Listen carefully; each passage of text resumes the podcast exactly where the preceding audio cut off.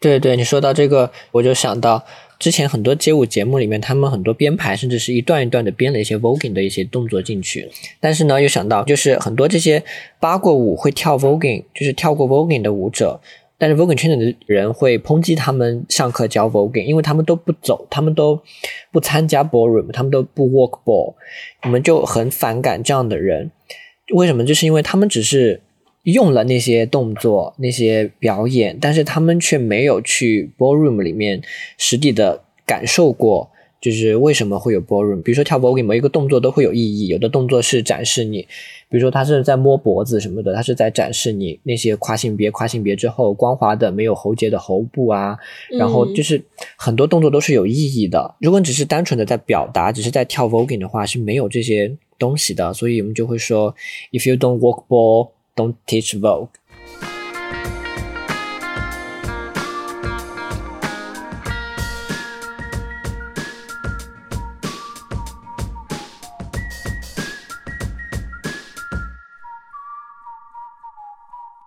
大家好，欢迎收听小声喧哗，我是主播雕雕。小声喧哗是一档从影视文本中以女性视角来观察和批判世界如何被塑造的播客。如果你喜欢我们的节目，可以去爱发电和 Patreon 上支持我们，筹到的钱会被用于剪辑、设计等播客的日常花销中。两个众筹平台的链接会放在节目文案中。今天和我们在一起的还有我们的常驻主播阿花，大家好，我是阿花。还有我们的新朋友，我们这次的嘉宾八子。大家好，我是八子，我是一个学植物出身的，然后我的日常都是很博物系，就是各种园艺啊、科学考察呀、标本采集啊之类的。然后同时呢，我跳 voguing，这就是街舞上翻译成的模特舞，在国内还是一个比较小众的舞种。然后背后有个文化体系嘛，就是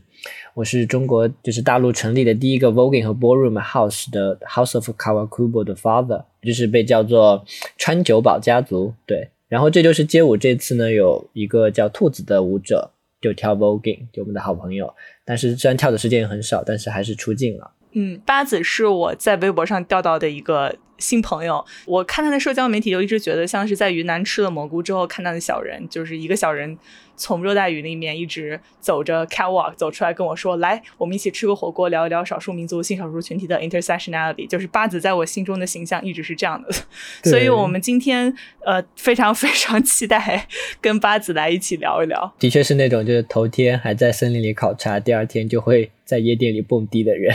超棒。我们这次聊天的影子是最近非常火的一档综艺，叫做《这就是街舞》。哎，这感叹号就是街舞，就别的不是街舞，这就是街舞，是优酷推出的一档呃街舞选拔真人秀。它的形式大概就是找四个明星组成四个战队，这种加引号的战队，然后以各种各样的赛制让专业舞者进行比拼。有的是呃就是纯粹的 dance battle，就是两个人互相跳看谁好，然后或者是有的是这种编舞性质的大起舞的。battle，然后这就是街舞在国内算是虽然不是顶流，但是评分非常非常高，在豆瓣上高达八点九分。作为一个综艺，算是非常非常非常不容易的一个评分了。但我想问问，就是你们两个看完之后的第一印象是什么？对，我觉得一首先，我觉得这是顶流啊，这怎么能不是顶流？就是有王一博还有王嘉尔他们在的，怎么能不是顶流呢？呃，然后我也看到，就是大家在 note 里面写，就是关于说这个节目整体的感觉是缺乏女性叙事啊，然后说这个节目里面男生太多，然后我的感觉就是这样子，就是这就是一个直女的狂欢。就这个这个节目能让我看到半夜就脸红心跳睡不着，你知道吗？我觉得我可能我可能几十年后我连自己的名字都不记得了，但是我依然能记得起王一博在水中胸震的那个画面，就是这句话是带那个自自带 GIF 的，就大家。能看到这句话，你知道吗？就我现在脸脸还是通红啊，老脸通红。哇，天呐，就怎么说呢？我我是通过看这个节目，我才知道，就是国内的综艺达到了怎样一种登峰造极的水平，就是这种五光十色、华丽、大成本制作这种眩晕的感觉。因为我这个人就是，我一看到这种非常壮丽的、非常华丽的、一掷千金的东西的时候，我总会想说，几十年后它是怎么样？所以我就又非常的惆怅的觉得说，我们几十年后看到它，会不会也像是现在？现在的我们看到就是当年的这种昭和的日本，你知道吗？就是五光十色、霓虹灯这种昭和日本，经常会感慨，就是说啊，之前的日本，你看人人们是这样子的，每个人都脸上都洋溢着非常健康的对未来的这种向往。然后我现在看到这就是街舞，也给我同样的感觉。然后我在想说，几十年后我们看会不会也是感觉到这是一个巨大的正在向上的中国的一个剪影？然后我们看到之后会非常的感慨呢？嗯，我真的是没有想到你的感慨就是从王一博胸针一下子就能拐到时代的时代精神和时代剪影。我觉得，但是王王一博的胸针是先于所有的，没有比刚刚这段录音更向大家展示阿花是一个什么样的人的，像蚊香一样曲折的脑回路。对，八子对这个。怎么看？嗯，就虽然我对就是整个街舞圈就是已经就是没有太多的那种，就是认识认识其实不够很深入，而且有时候 voguing 其实也不被就是看作是一种街舞，因为它有自己的文化体系嘛。但是我还是看了这个节目，很多还是还是还是很好看的。但是给我感觉就真的就是很缺乏女性叙事，尤其是在海选啊这些的时候。就我们有朋友调侃说，这就是街舞可以改名成这就是男人，然后是的，全是男的，面容模糊一排排的。但是我觉得这可能是一个跟舞种这些有一定的关系，就像 breaking 啊、popping、hip hop 这几个就是最主要的舞、最主流的舞种，基本上都是男孩子玩出来的，就讲的那些故事也都是男孩子的。就这五种就觉得对女孩子会有一定的门槛，比如说像 breaking 啊那些就。其实女生进行体能锻炼之后，也很难达到那些男生的水平，就是像托马斯呀、各种倒立啊，就是各种很夸张的那些肢体表达，就女孩对女孩子们看会比较高。当然，也有一些就是比较出色的女的舞者，我也有看到。但是很多就比如说像 hip hop 呀这些，他们都很去性别化了，就是很中性化的去表达他们的那种舞蹈啊之类的东西。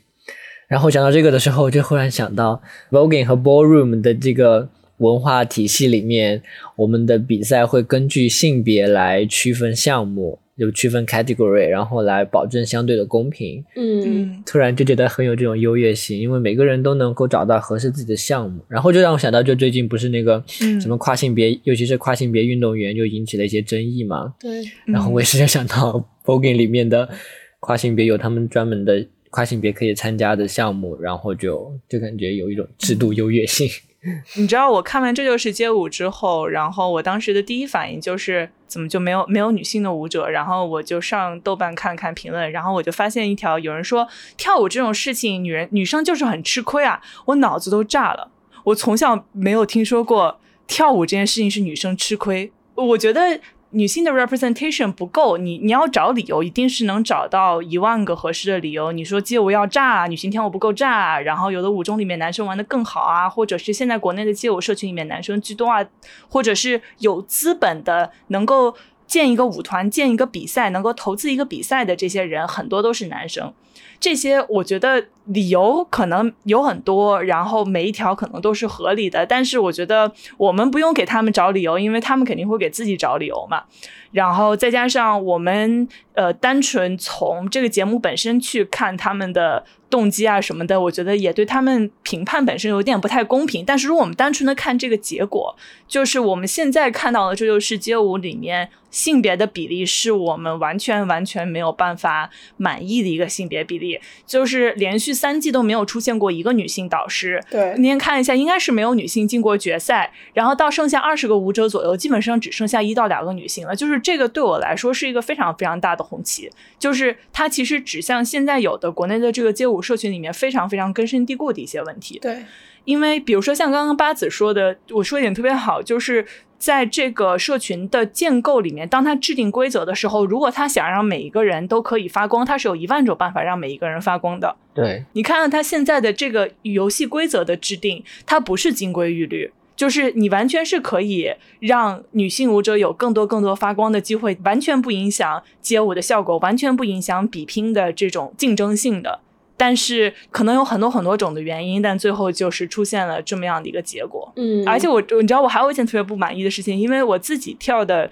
以爵士舞为主，然后爵士这个舞种其实处于一个特别特别尴尬的地位，因为。我其实小时候特别反感跳爵士，因为我想到跳爵士，我脑子里面的画面都是那种韩团，嗯嗯的女孩扭胯，就相当于是当代的 show business，当代的这种演艺行业消费女性身体的一种方式。对，就是我小时候跳爵士的时候就觉得，虽然连男性注视是什么都不知道，但是我知道我站在台上那个感觉其实有一点点膈应。就这个膈应已经很真实了，然后但是随着我自己的成长和性别意识的改变，我才可以意识到，就是哦，就爵士里面所表达的这种女性的性感，其实是可以有力量的，其实是可以一种基于自我的表达，而不是基于对他们的注视的这种屈从或者是迎合。但是就是我觉得节目里面也是有一些爵士舞者吧，但是他的处理还是那种抠抠缩缩的，还是让人挺不满意的。我记得第一季里面有一个非常正统的这么爵士舞者，叫做蛋蛋，然后他整个人的气质就很大姐大，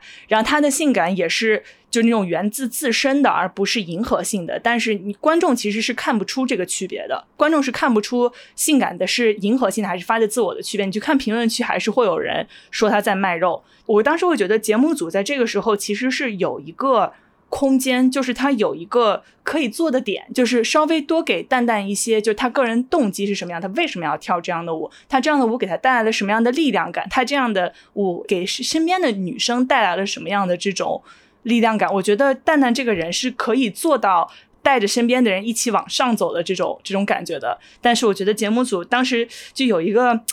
失失去的机会吧，就一个 missed opportunity，嗯，还挺遗憾的。说到这个，我就觉得。就是你说的蛋蛋，然后还有这一季的盖盖这种，他们表达的女性化已经是相当容易被接受的类型了。我觉得，就他们有一种点到为止的性感，就是一种过滤过的，打着引号的过滤哈。当然不是说他们表演的不好，他们非常棒的舞者，就是说他们那种性感有一种过滤过的，就是有一种很仙气的、艺术化的，然后高级的，不是很露骨的性感。当然你也说到，就是有的人还是觉得这个很卖肉，但我看来的话，我觉得这个已经。非常不露肉的性感了，是的。然后其他舞种，比如说 dance hall 这雷鬼或者 voguing 这样的，他们表达女性化的那种性感，我感觉是一种更深入，或者有的时候是更豪放的，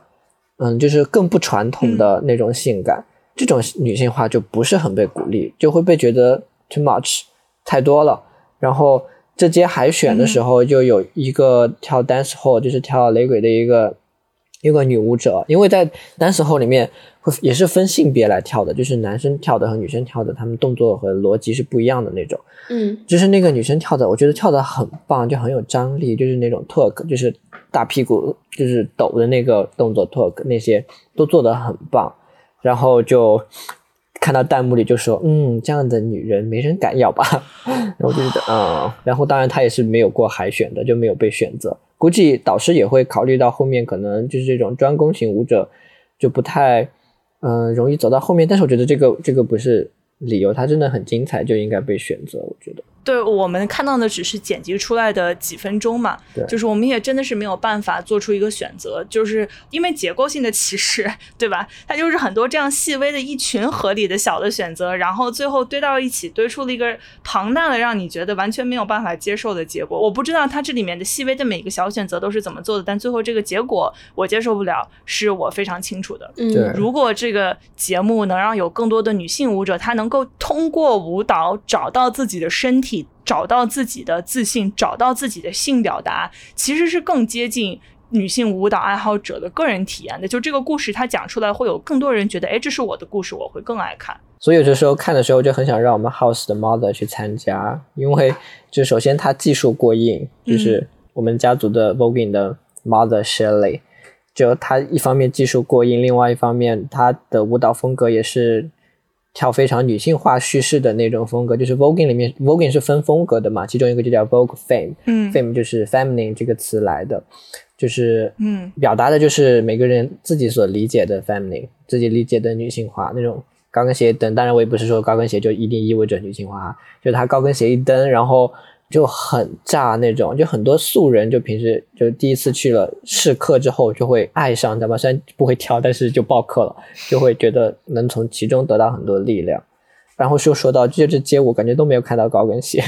但高跟鞋也不一定意味着什么，但是我觉得嗯没有看到，觉得有点遗憾。其实我还挺想聊的一件事情是。我们刚刚就是说了这么多不满意的地方，但是就是我第一次看到《这就是街舞》让我眼前一亮的原因，是我发现里面的所有的女生的身材都是正常女生的身材。嗯，对，不不是杨超越那种身材。对，不，有首先不是说杨超越身材不正常，但是杨超越身材或者是这种太过于瘦的当做审美标准这件事情是有害的。杨超越这个人的存在没有问题，但是挑选出杨超越这个审美标准，对于一个。特别是青春期长身体的很多女生，如果她强迫自己去靠这个标准，对她来说是很有害的一件事情。但是我那天看，就是《这就是街舞》里面，她就是这些正常身体的女生出来之后，有人说：“哎呀，你看她的身材这就很欧美。”然后就看着很火大，一点都不欧美好吗？就明显是山东女人，就是大肩大胯大粗腿，一看就是华北的女人，山东女人。为什么你一个正常的女生身体，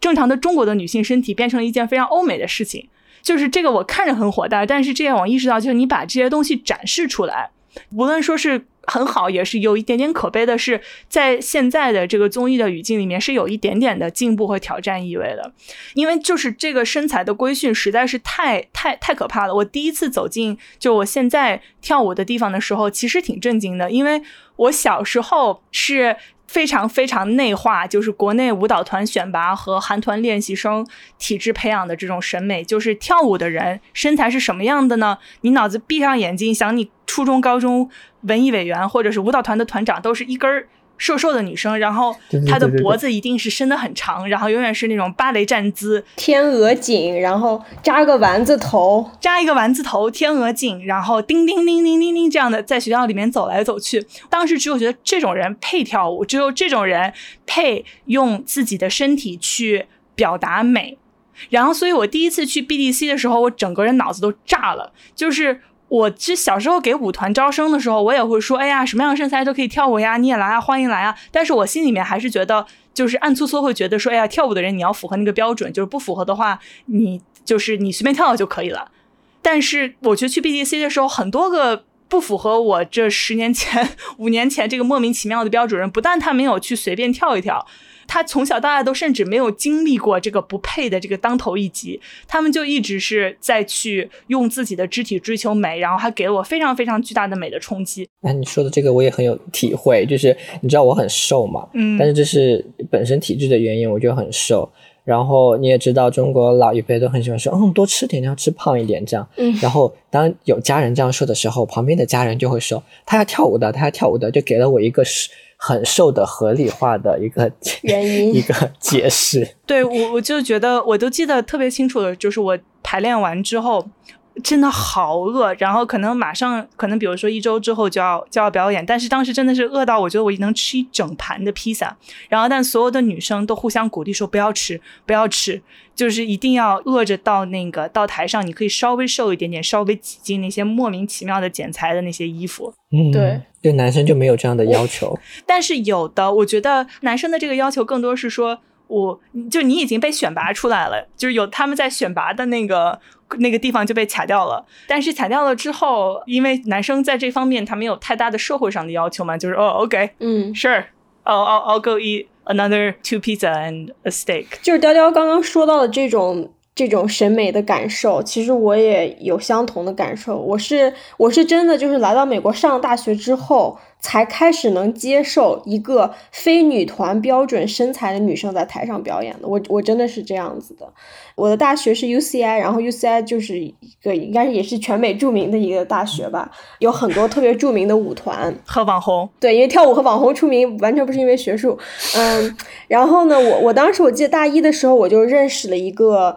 choreographer，然后他是一个个子和我一样的一个体型微胖的菲律宾裔美国男性。就是我大概身材是一米六，然后他的身高和我一样高。就当时我看到，就他在台上如何炸台，然后如何灵活的时候，我当时特别特别受冲击。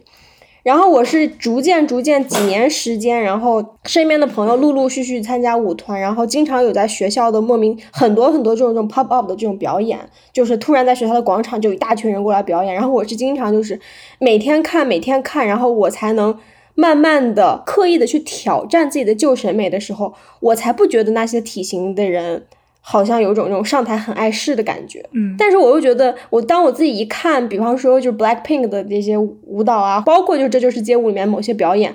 我又看到这种男团女团标准，就比方说身材纤细啊、皮肤白皙的这种感觉，我立马这个崇拜情节又立马能拽回来。好不容易建立起来的多元审美，就能在当下就说他就他，所以我就再一次我就感觉到说。屏幕里面放什么画面，然后画面里面的人到底长什么样，这真的是一件很重要的事情。因为坐在屏幕前面的我，我并不是一个理性的人，我是一个非常狭隘的，而且非常容易被人领着跑的，而且我一直在寻求一个多巴胺刺激的人。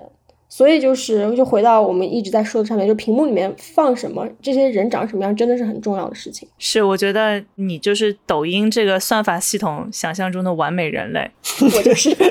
我觉得我这次都一直在 roast 你。昨天使用那个屏幕时间是七小时，然后里面三小时都是抖音，太可怕了，太可怕了！川川普赶紧把这抖音禁了吧。但是我觉得阿花刚刚说一点特别好，因为观众不是理性的，你在屏幕上看到什么其实非常重要的。你在屏幕上看到谁站。你就觉得谁帅？对，在屏幕上看到更多的什么样的人在散发魅力，你就会爱上什么样的人。就是人类就是这么这么这样一个弱智的动物，就是有少数人。决定说，我就喜欢看瘦的女生，然后我大量大量的去批发一群瘦的女生，然后让你每天看，然后你会因为你没有看过其他的，这个时候你你的审美是没有办法被挑战的嘛。然后，但是这些其实在一定程度上，稍微的把人们的舒适圈往外推了一点，我觉得这件事情其实是很重要的。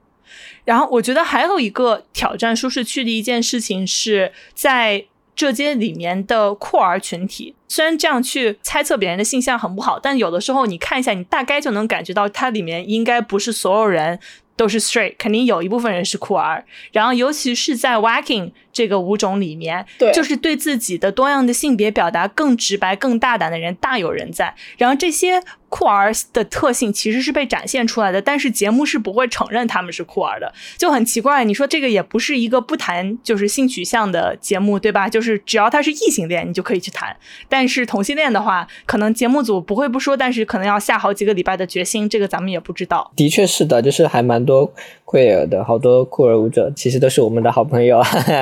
就他们在上海录节目的那那几天，正好我们还办 ball 了嘛，还好多人都来了。嗯，太棒了。其实像跳 voguing 的舞者很多都不参加各种街舞比赛的，因为就街舞比赛其实性别不是那么友善，对于很多酷儿或者性别多样的人来说，就没有 voguing 和 ballroom 里面的那种性别友善和表达多样性很高的那种社群氛围。为什么会这么说嘞？就。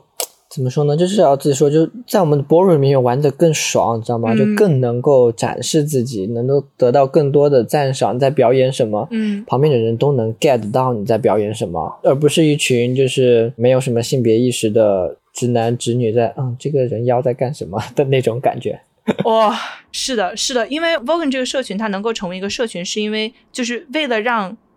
让这样的表达能够最好、最最大程度上的被展示出来，能够激发大家的呃，就是创造性吧。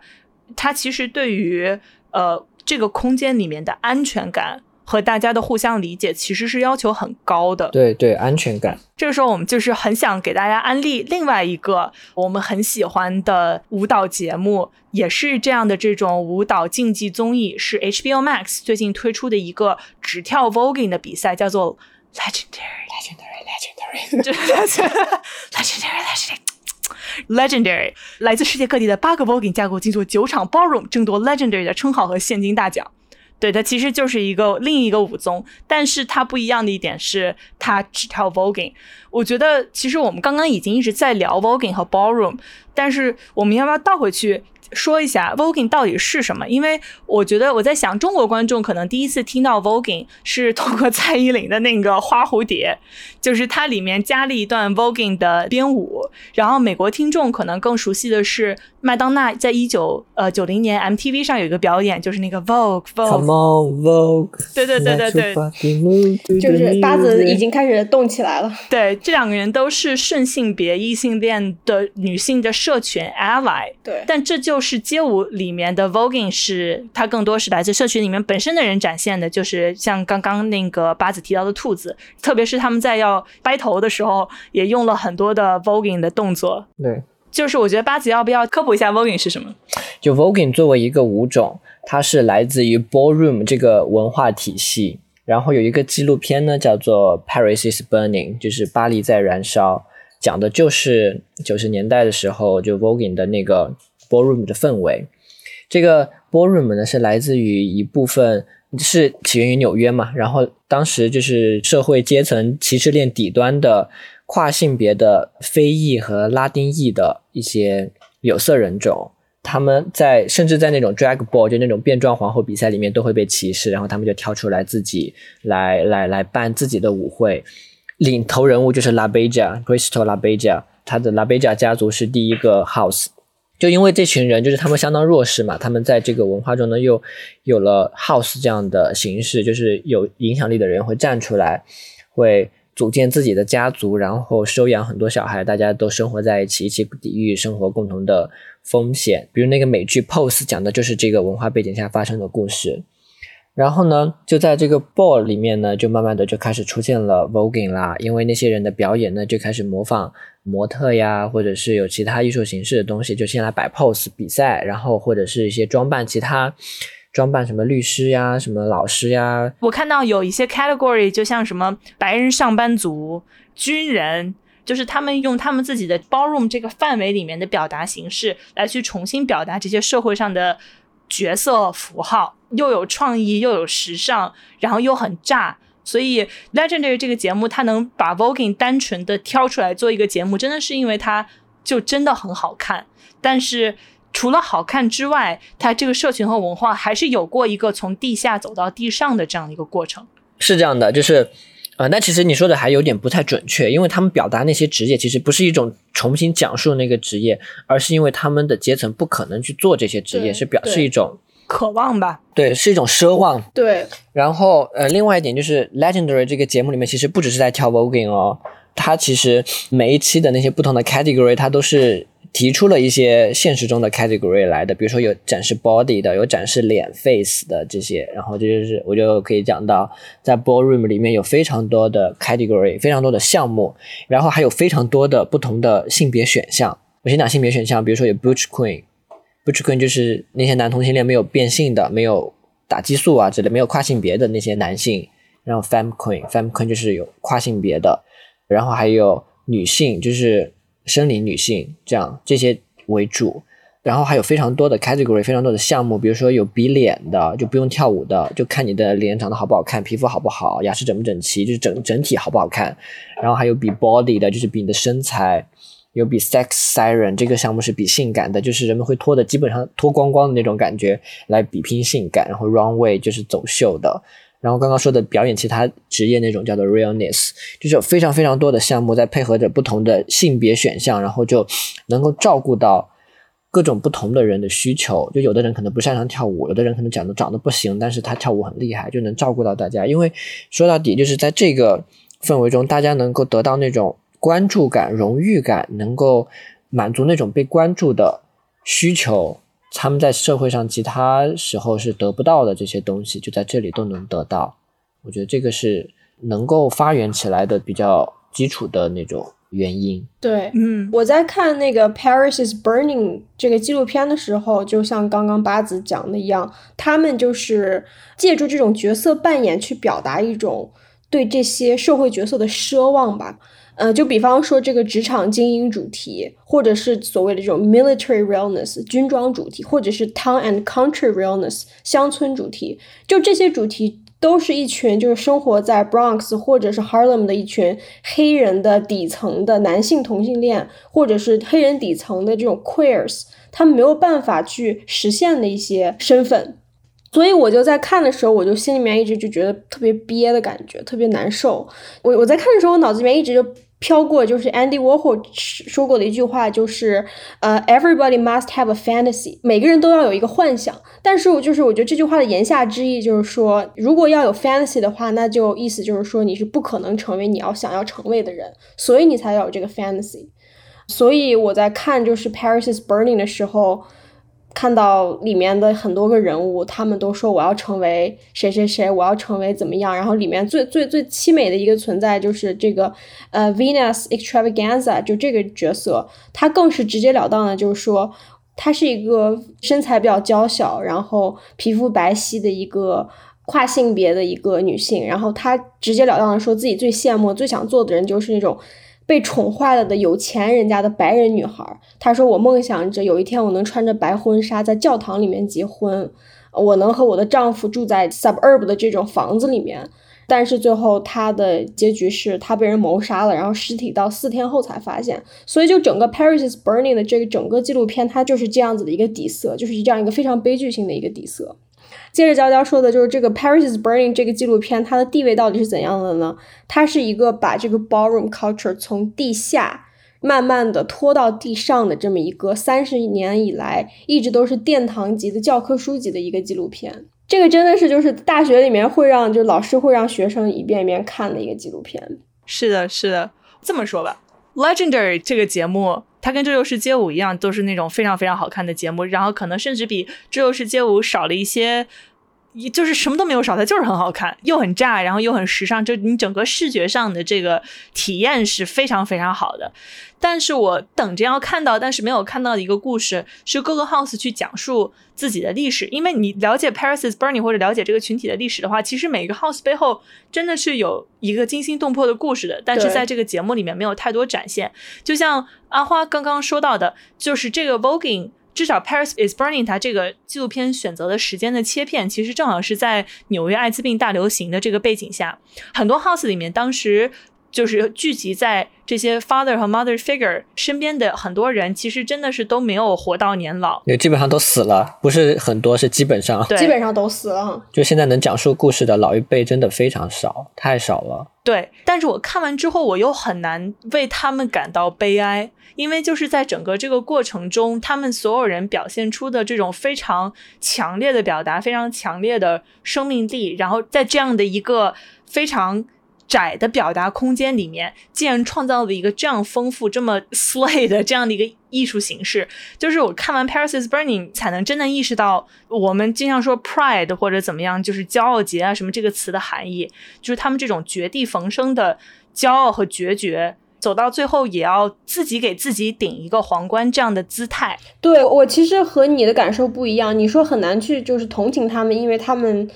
就表现太光彩照人，或者他们给自己创造了这样一种空间。但是我反而我的感觉就是说，他们这种光彩照人，他们这种 live in a fantasy 的这种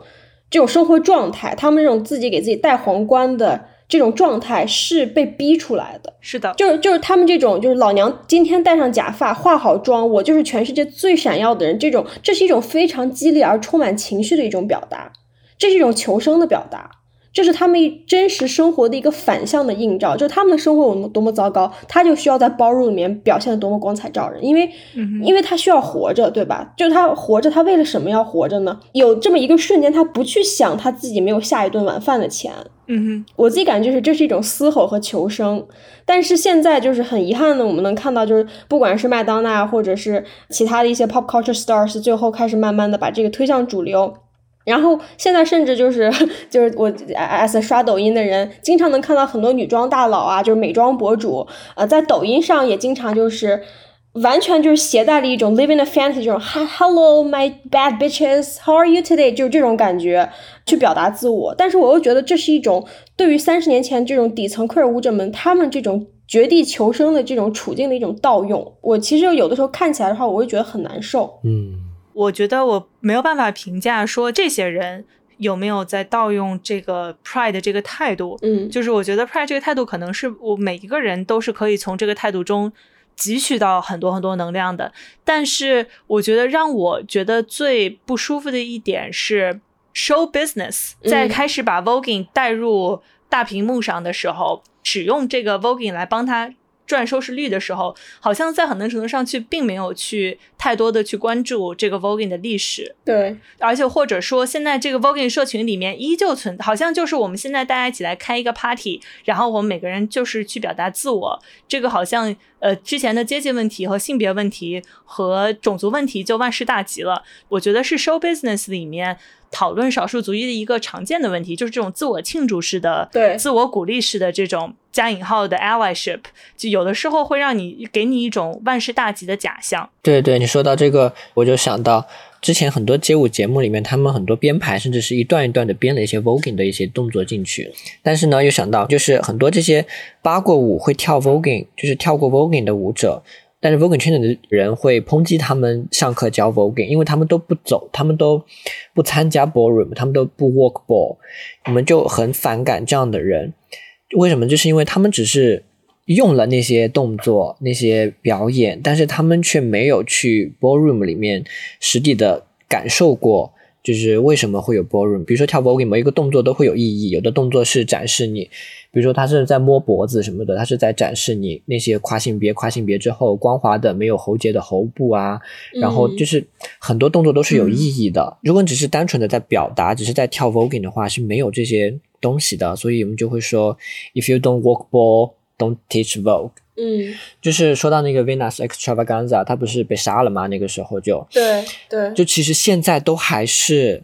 直到如今了，就还有非常多的跨性别 ballroom 社群里的跨性别，每年都有被杀的。那些有影响力的，像雷欧米啊这些的人，他们经常会，也不是经常吧，就是隔三差五就能看到他们 ins 上坡，就是又纪念谁谁谁谁谁谁被杀了，谁被杀了，包括像 Extravaganza 家族的人，他们前段时间就是在 Black Lives Matter 这个运动的。鼎盛时期，他们有社群里的人被杀了，跨性别有色人种跨性别被杀了。他们在游行的时候就，他们的标题就是 Black Trans Lives Matter 嘛，嗯，就至今就是处境依然非常不明朗。这只是刚刚说的这个是安全和就是人身安全方面的这种处境不明朗，另外一方面是他们的阶层也不明朗，就是很多参与其中的人，我们能看到的很多都是光鲜亮丽的嘛，甚至跟各种时尚大牌合作。当然，这这也是好的哈，钱总是好的。对，但是社群里的很多人其实还是生活在一个比较底层的一个一个情况中，尤其在国外哈。像我的一位朋友，他是广州的嘛，但他在英国上学，他们家族中有一些姐妹真的还是非常穷，经常有两三个人一起让他帮忙逃票，就逃地铁票。因为他是有能力买地铁票的那个人，他们家族的人有几个人就会经常让他们帮忙一起逃票。嗯，对这些人来说，就 ballroom 文化社群就是他们的全部，他们的人生经历，他们的 着眼于的世界就都是 ballroom。对。但是像我们现在，比如说在国内的 voguing 和 ballroom 圈子，就是我们能够进入其中玩开了，然后受到其中的那种文化熏陶和帮助的大部分参与者，大部分我觉得是相对小康、相对中产的家庭的。比较小康家庭的那种了，而且我们能够吸引到非常多资本的目光啊，时尚界的目光啊，就能够跟这些有一定话语权的这种社会力量能够进行更深入的合作。比如说什么耐克呀、什么 Nonis 呀、Dates 的这些都在拍我们，但是另一方面呢，就感觉又竖起了一个高墙，让国内相对阶层不那么有优势的 LGBT 或者是性少数群体就不太有机会能够加入进来这个社群中，就感觉这有一点点矛盾。但是这也不是我能左右的事情，就感觉我们能够影响到很多人，即使他们是资源相相对较好的人群了，但是我们还是能够帮助到他们完成自我认同或者什么其他方面的，我觉得也也还是非常值得高兴的事情。但如何要跨越这种阶层感和这种去影响到更多的孩子，就感觉还是要看以后我们的努力和缘分。然后前几天看了一个那个。一个故事嘛，是重庆的一个跨性别，他叫李二毛，他当然他现在已经去世了。嗯，有个人跟拍了他了，也不是跟拍，就是记录了他十几年的那种人生，就让我感觉非常非常无奈，非常很难过。我就想有一天，也许万一我们也许能够影响和点亮到这些未来的李二毛们，给予他们社群的支持和自我完成、自我认同的完成的可能性，我觉得也许会非常好，一种期待吧。嗯，是的，李二毛的这个故事我知道，在故事 FM 另外的一个播客里面也有提到，然后我们可以把链接加在文案里面，然后大家感兴趣的话可以去听。听到我我我就是一边在上班，一边两边在流泪的这样的一个一个一个状态，听到流泪，对，对着电脑就平静流泪的这样的一个，就真的是。因为包括我最近又在看《Legendary》，然后它里面讲到李二毛其实也是一个跨性别的表演者，然后我就看着《Legendary》上面那种舞台，然后他们有这样的造型师一掷千金，他们想要什么样的造型，你就想我给你做出来，然后我就想到李二毛，就是我会觉得心里面非常的，唉，就很不舒服。对，八子，我其实还有个问题想问，因为。就是无论是在《Legendary》里面也有提到，然后包括《Paris is Burning》里面也有提到，就是这个家族的社群形式。然后《Paris is Burning》里面讲到，就是家族可能真的是一个，就是家《Paris is Burning》里面家族的更直接，他真的就住在他家，然后这个孩子 他真的就是我我做什么我都带着你，做什么我都罩着你的这样的一个状态。然后这样的组织，其实，在当时，因为包括他们自己所处的这个社群里面，大家抱团其实是很重要的，无论是从经济上还是从安全角度，是对他们来说都是非常合理的选择。然后包括我看到 Legendary 里面大家介绍说，家族里面更多的成为了一种社群，然后成为了一个就是互相提供情绪上的支持，然后方向上的指引，然后包括很多的就是 Voguing 社群里面的人跟自己家里面的关系并不好，就是很多这个 father 和 mother 起到了一个事无巨细的对他们的情绪的照顾的这样的一个作用。在国内的 Bauhaus 里面，你觉得这个社群的形式大概是什么样子的？或者说你自己的个人的体验应该是什么样子的？其实国外现在也也不是像三十年前那样，就是大家都会生活在一起，去抵御生活风险一样。但是提供的社群支持还是很重要的，就是一种一种认可感，然后有一个一定的归属感，就是我是属于某一个家族的。然后我上台表演的时候。就是大家都会在下面狂喊我们家族的支持支持口号，就每个家族有自自己的支持口号嘛，嗯，就狂喊这种，然后嗯，一种程度上帮助完成自我认同。嗯，国内的话，就是因为我刚刚说了嘛，就是能参与进来的人，大部分其实呃生存资源其实还蛮好的，嗯，就大家也没有需要生活在一起，需要去共同抵御很夸张的外界的风险。我觉得更多的是一种。首先，它的有形式有一点点像舞队，但是它比舞队要更深入。就它不只是跳舞，它不只是大家聚在一起练舞，一起去比赛或怎么样，就远远超过这个。就更多的方面还是一种支持感。因为比如说在，比如说，嗯，呃，参与其中的大部分是 LGBT 和直女嘛，和女性。嗯，就这两类人在这种父权制的社会里面，都是受到各种。打压的各种结构性的歧视和和和欺压的，嗯，在这些方面的共性呢，就是让他们在 ballroom 里面能够得到一种内部人群的互相支持，嗯，就比如说我们表演啊，我们嗯，比如说我的家族成立了一八年就成立了，到今天真的是有很多。自己能够感受到，但是其实表达出来有点抽象的那种，就是真的有在变自信，就在有在变，嗯，更肯定自己，更坚持自己是没有问题的，是的，这些方面的力量还蛮多的。当然，其实像工作机会啊，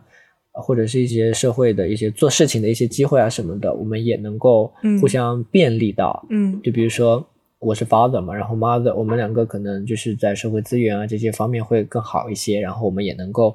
提供到一些机会去给对我们的 house 的其他成员，即使在 ballroom 里面，就外界看起来感觉已经很好了，但其实还不够。我觉得就是还是有很多问题，就是性别上的，比如说女性是一个容易被顺性别，尤其是顺性别女性是很容易被忽视和容易被歧视的。嗯，比如说就是 Legendary 里面 Ninja 家族有一个 Chisi，他是日本人嘛，他自己在 ins 上也说过，他刚刚进入这个文化圈的时候，又因为自己顺性别又是亚洲女性的身份而受到了很多歧视。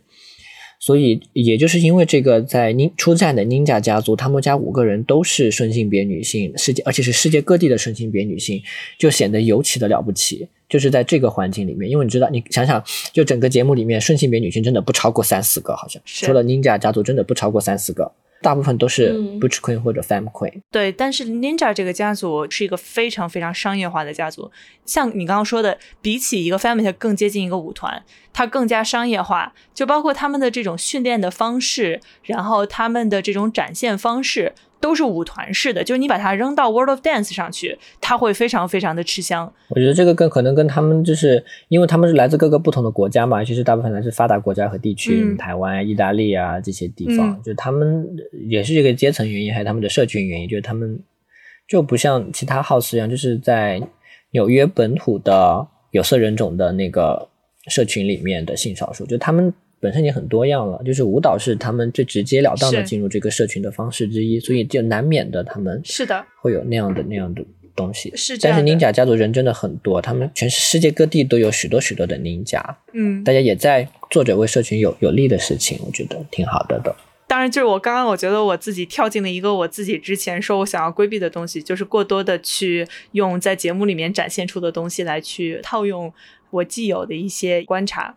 但是跳出来说，overall，我对于这就是街舞和 Legendary 的喜欢和不喜欢的点，其实都是非常非常相似的。我喜欢他们是因为能够让这个舞蹈社群里面蕴藏着巨大的活力和能量，能够在这样的一种高度紧张的竞技氛围中来完成一系列的表演和创作。他这个自我表达的过程是非常非常好看、非常非常真诚，然后也非常非常感人的。但是他不满的地方也是很相似的，因为如果你只去看表演本身，不去讲述这些社群背后的历史，可以绕过很多有争议的东西，绕过让很多呃观众不愉快的东西。但如果你去看这些激烈的自我表达背后的历史和过程，这个故事无论是在中国还是美国，其实都不仅限于绚丽的视觉效果。在美国，街舞的每一个亚种以下都有无数个关于种族、关于阶级、关于性别的复杂的故事。在中国，又有无数个关于就是。被限制表达、被限制爱好、被限制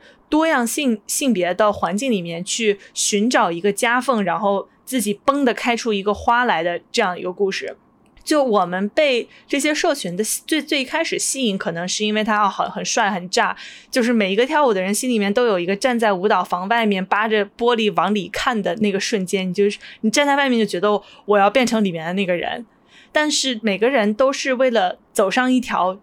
一个 personal revolution 就是一个单人的革命之路。我们去通过跳舞，去通过挑战自己的身体，去拆掉别人在自己的身体里面构建的这些东西。你的身材应该是什么样？你对美的定义应该是什么样？你的性别应该是什么样？你的性别应该做出什么样的姿势？你的性别应该以什么样的方式走路？当你在挑战这些东西的过程中，获得到的。至少对我个人而言，真的是获得了太多太多的东西。嗯，就现在是正好这几天是巴黎在燃烧，Paris is Burning 上映三十周年嘛。嗯，然后我们 n o n i s 给我们 Voguing 上海拍了一个短片，然后欢迎大家去看一看中国开始准备燃烧的样子，就是搜 Voguing 上海就可以了。超级炸！我和雕雕已经看了，特别好看，大家一定要去看。我们会把链接放在节目中。好的，暴力结尾，暴力结尾，暴力结尾。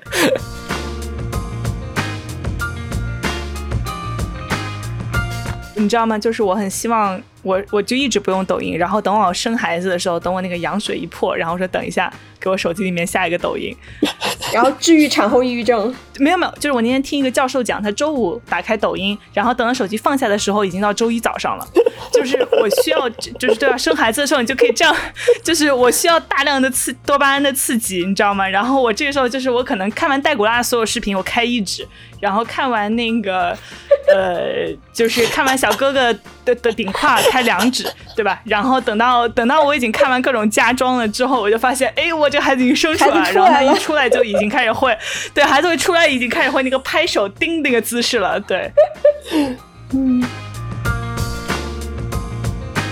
如果你喜欢我们的节目，可以去爱发电和 Patreon 上支持我们，筹到的钱会被用于剪辑、设计和播客的日常花销中。两个众筹平台的链接已经放在节目的文案中。为了保证大家可以及时稳定收到我们的播客，我们推荐大家使用泛用型的播客客户端订阅我们的播客。以苹果播客为例，你可以打开苹果自带的播客客户端，选择资料库右上角点击编辑，并点击通过 URL 添加节目，粘贴我们的 RSS feed。RSS feed 的链接已经放在我们的文案最下方。如果你你有兴趣讨论商业合作，叮叮，也欢迎使用文章中的邮箱联系我们。谢谢大家，感谢阿花和八子，谢谢大家，当当。